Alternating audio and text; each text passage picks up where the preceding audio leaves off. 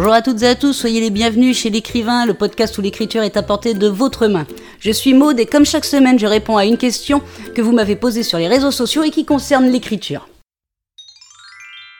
Cette semaine, je réponds à la question d'Emeline qui sur Facebook me demandait est-ce que publier mon journal intime en l'écrivant avec tout mon cœur pourrait intéresser les lecteurs?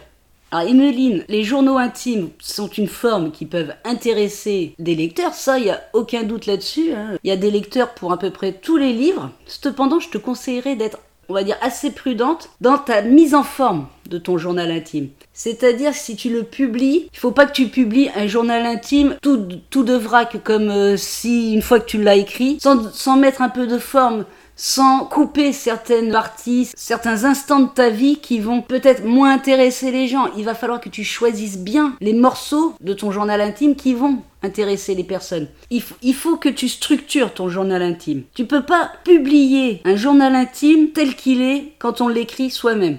Quand on l'écrit pour soi-même, c'est pour nous qu'il y ait pas trop de cohérence dans les phrases, que ça soit même juste des mots, que ça saute du coq à l'âne. Euh, c'est pas gênant, c'est pour soi. Mais quand on veut le faire lire à d'autres personnes, il faut le structurer. Il va falloir donc sans doute que tu fasses des grandes coupes dans tes écrits, que tu rajoutes des descriptions, que tu rajoutes des détails, des descriptions de sentiments. Il faut que tu rajoutes tout ce, tout ce qui peut faire que ton lecteur sera happé par ton histoire, que ton lecteur soit en empathie avec toi-même. Donc voilà, Emeline, je peux te conseiller de, oui, tu peux publier ton journal intime, il y aura toujours des lecteurs qui seront intéressés, mais il va falloir que tu te fasses un très gros travail d'écriture et un très gros travail de mise en forme avant de pouvoir le publier.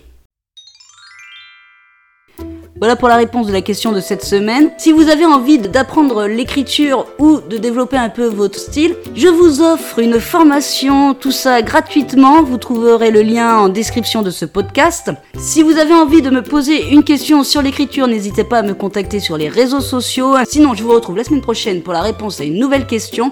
En attendant, bonne écriture à toutes et à tous et prenez soin de vous.